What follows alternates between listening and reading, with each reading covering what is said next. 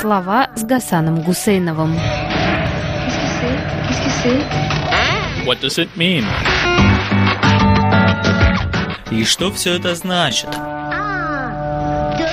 Ровно год назад, в феврале 2023-го, знаменитый французский географ и историк культуры Жан Радвани выпустил в издательстве «La Découverte» книгу под названием «Россия. Головокружение от могущества.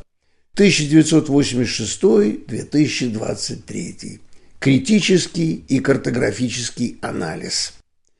Картографам и географам, как многим кажется, легко. Нужна только сноровка, и тогда инфографика перестает быть просто дополняющей текст иллюстрации. Но на самом деле все не так просто.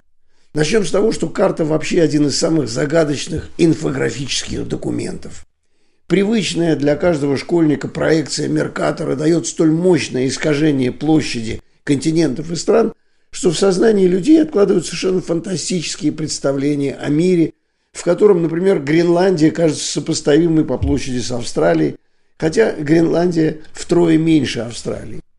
А Советский Союз кажется по площади больше Африки – тогда как он был на треть меньше этого континента. 22 миллиона квадратных километров Советского Союза против 30 миллионов квадратных километров у Африки.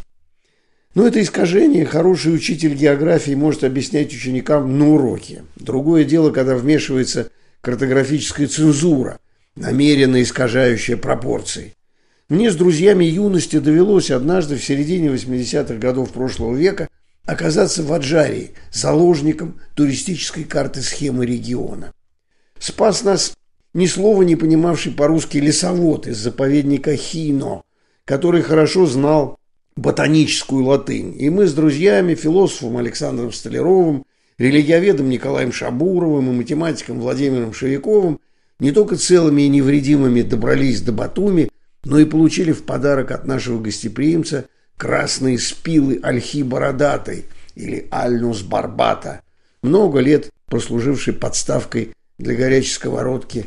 А во время того короткого похода по Грузии мы не догадывались, что есть во Франции человек, который в эти же годы изучал нашу страну одновременно и как географ, и как политолог, собиравший мозаику из фактов истории этой части света, ее фантастического культурного разнообразия.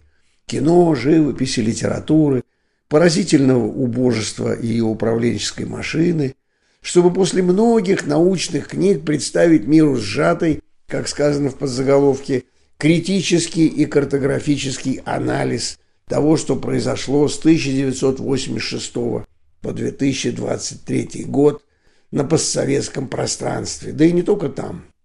Чуть меньше 200 страниц и несколько десятков карт главных конфликтов на территории бывшего СССР, а также за его пределами. Например, картографическая документация вмешательства Российской Федерации в дела Африки и Большого Ближнего Востока. Картографы книги Софи Поше и Филипп Рикацевич. Предельно сжатые, но не упускающие ничего важного историко-политические справки и хронологические таблицы, статьи о войнах последних десятилетий. Толчок для создания книги дало, конечно, вторжение Российской Федерации в Украину 24 февраля 2022 Война, которую невозможно описать и оценить, если не видеть в ней продолжение войн за советское наследство, которые Российская Федерация вела сама или продюсировала чужими руками с конца 80-х годов прошлого века. Войны на Южном Кавказе и в Центральной Азии начались еще при Горбачеве, Кровавое подавление сепаратизма на Северном Кавказе было делом рук Ельцина, а еще более кровавые попытки восстановить российский контроль над бывшим СССР уже на счету путинского режима. Один из ценных документов для размышления – даже указатель имен, в котором 131 позиция, 131 человек, на которых лежит ответственность за ключевые события, случившиеся в этой части света – после того, как в Советском Союзе началась Горбачевская перестройка. И других, конечно, тех, кто стал жертвой главных акторов эпохи. От А до З, от Юрия Андропова до Геннадия Зюганова, от Егора Гайдара до Рамзана Кадырова, от так называемых российских олигархов до лидеров так называемых национальных республик, От жертв путинского террора Дудаев, Гамсахурдия, Лебедь, Немцов, Масхадов, Политковская, Литвиненко до чекистов Примаков, Степашин и так далее. Карты позволяют реконструировать ход каждой войны и подвести читателя к довольно ясной констатации. Ни в одной стране, куда входили в постсоветское время российские войска, войска эти не стали гарантом стабильности в кавычках. Война в Украине, начавшись в 2014 году с аннексией Крыма и вторжения на Донбасс, раскрыла все карты армейской и спецслужбистской агентуры Путина, совершенно потерявшего голову от уверенности в собственном всемогуществе. Ввязаться в чужой тлеющий конфликт, взять его под свой контроль и довести до взрыва. Дестабилизировать ситуацию до того состояния, когда у бесправных местных жителей – не останется другой надежды, только на всесильную Москву. Но когда эта Москва приходит, начинается застой, нищета, обезлюдивание. Даже в самых благословенных регионах, от Приднестровья и Абхазии до Нагорного Карабаха. Пожалуй, самое поразительное в книге Жана Радвани, ученого, вершиной которого в моей оптике было то, что он в свое время был директором Центра франко-российских исследований в Москве, центра, созданного в 2001 году Алексеем Бериловичем и остановившего свою работу вскоре после начала полномасштабного вторжения России в Украину. Так вот, самое поразительное в книге Жана Радвани как раз отсутствие какой бы то ни было априорной критической тенденции. Только сухой и деловитый анализ реальности, какой та предстает в военно-экономическом и политико-демографическом измерении. Как писал в конце советского века популярный советский писатель Юрий Трифонов, «Ноль эмоций». Одна из самых мрачных страниц постсоветской истории – армяно-азербайджанская война за Нагорный Карабах. В сжатом очерке Жана Радвани уместилась и неспособность советских властей на волне перестроечных ожиданий урегулировать тлевший конфликт поиском компромиссных решений и активное вмешательство Ельцинской Российской Федерации. Сначала, в начале 90-х годов, Российская Федерация воевала на стороне Армении, что привело к оккупации Армении всей территории Карабаха и оспариваемого Нагорного, и преимущественно населенного азербайджанцами равнинного, откуда были изгнаны десятки тысяч людей, как из Азербайджана десятки тысяч армян. 30 лет спустя, в 2020 году, когда Азербайджан с помощью Турции создал хорошо обученную современную армию у Российской Федерации хватало сил уже только на интриги, Армения проиграла войну, а так называемые российские миротворцы могли только молча наблюдать, как из Нагорного Карабаха бегут последние населявшие этот регион армяне. При Сталине регион удерживался в советской орбите динамическим равновесием взаимной выгоды и ровно размазанного советского страха перед Кремлем у смешанного населения. Постсоветский период закончился взаимными этническими чистками, беженством и злорадством победителей. В 90-е годы это были армяне, в 20-е – азербайджанцы. Вот почему теперь страшная картина опустошения, взаимная ненависть на Южном Кавказе воспринимается в первую очередь как распад российского колониального наследия. Столь же красноречивы сжатые очерки истории войн в Грузии и Молдове, в странах Центральной Азии. Советский Союз начинал с официальной идеологии разрушения колониальных империй и сам себя числил и многими другими воспринимался, да даже и теперь еще кое-где воспринимается как лучший друг и помощник бывших колоний во всем мире.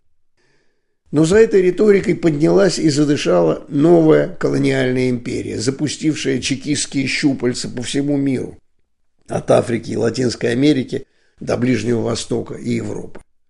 Насколько все это дело случая, а насколько следствие институциональной или ведомственной истории России. Автор книги не задает этот вопрос как не вполне научный, но читателю предлагает думать дальше, провоцируя богатейшими материалами книги. Вернусь к именному указателю. Странно ли, что все кандидаты на место преемника, которых Борис Ельцин брал на испытательный срок, были сотрудниками КГБ и родственных структур? Вот они как на подбор в указателе имен Примаков и Степашин, Путин и патриарх РПЦ Кирилл. За что бы ни брались чекисты, все у них получается убого и криво. От заказных убийств политических оппонентов, даже удачных, до демонстрации духовного величия, всегда карикатурного. В годы, когда из Путина пытались изобразить родители современных западных ценностей, например, экологических, этот офицер сыска усыплял тигров и летал со стерхами на дельтаплане. Когда хотели показать, что Крым исконно наша земля, а Путин всезнающий историк и археолог, этот глубоко невежественный человек выпускался из Черного моря в маске и костюме аквалангиста с двумя амфорами, якобы только что поднятыми им со дна морского. Помимо контроля над государством, чекисты в лице патриарха Кирилла захватили и контроль над русской православной церковью. В книге цитируется новая церковная доктрина РПЦ, отрицающая либеральные ценности как раз в изложении патриарха. В 2006 году еще митрополита.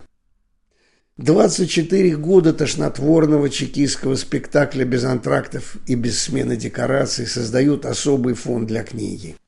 В ней только сухие факты, основанные на скрупулезном изучении источников, карты, краткая история распуска СССР и возникновения новых государств на его руинах. Мы ползаем по картам книги Жана Радвани, словно в телескоп разглядывая планету Чекистан, ища имена и названия для будущего и не находя их. Только название «Головокружение от могущества» отсылает нас в сталинскую эпоху, к статье «Головокружение от успехов», в которой Сталин сделал вид, что объясняет неудачи первых шагов так называемой коллективизации.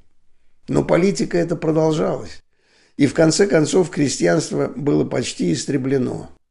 На его месте палкой и кнутом выращены колхозники. Люди без прав, без воли, без паспортов. Их можно было безнаказанно посылать на убой. Ведь веревки превращать в особенно свирепых надзирателей. Эта сталинская социальная программа работает и сейчас, когда путинские соколы бомбят украинские города, а по тюрьмам и самым нищим регионам Российской Федерации набирают на мясные штурмы уголовников. Головокружение от могущества или смерть от потери крови.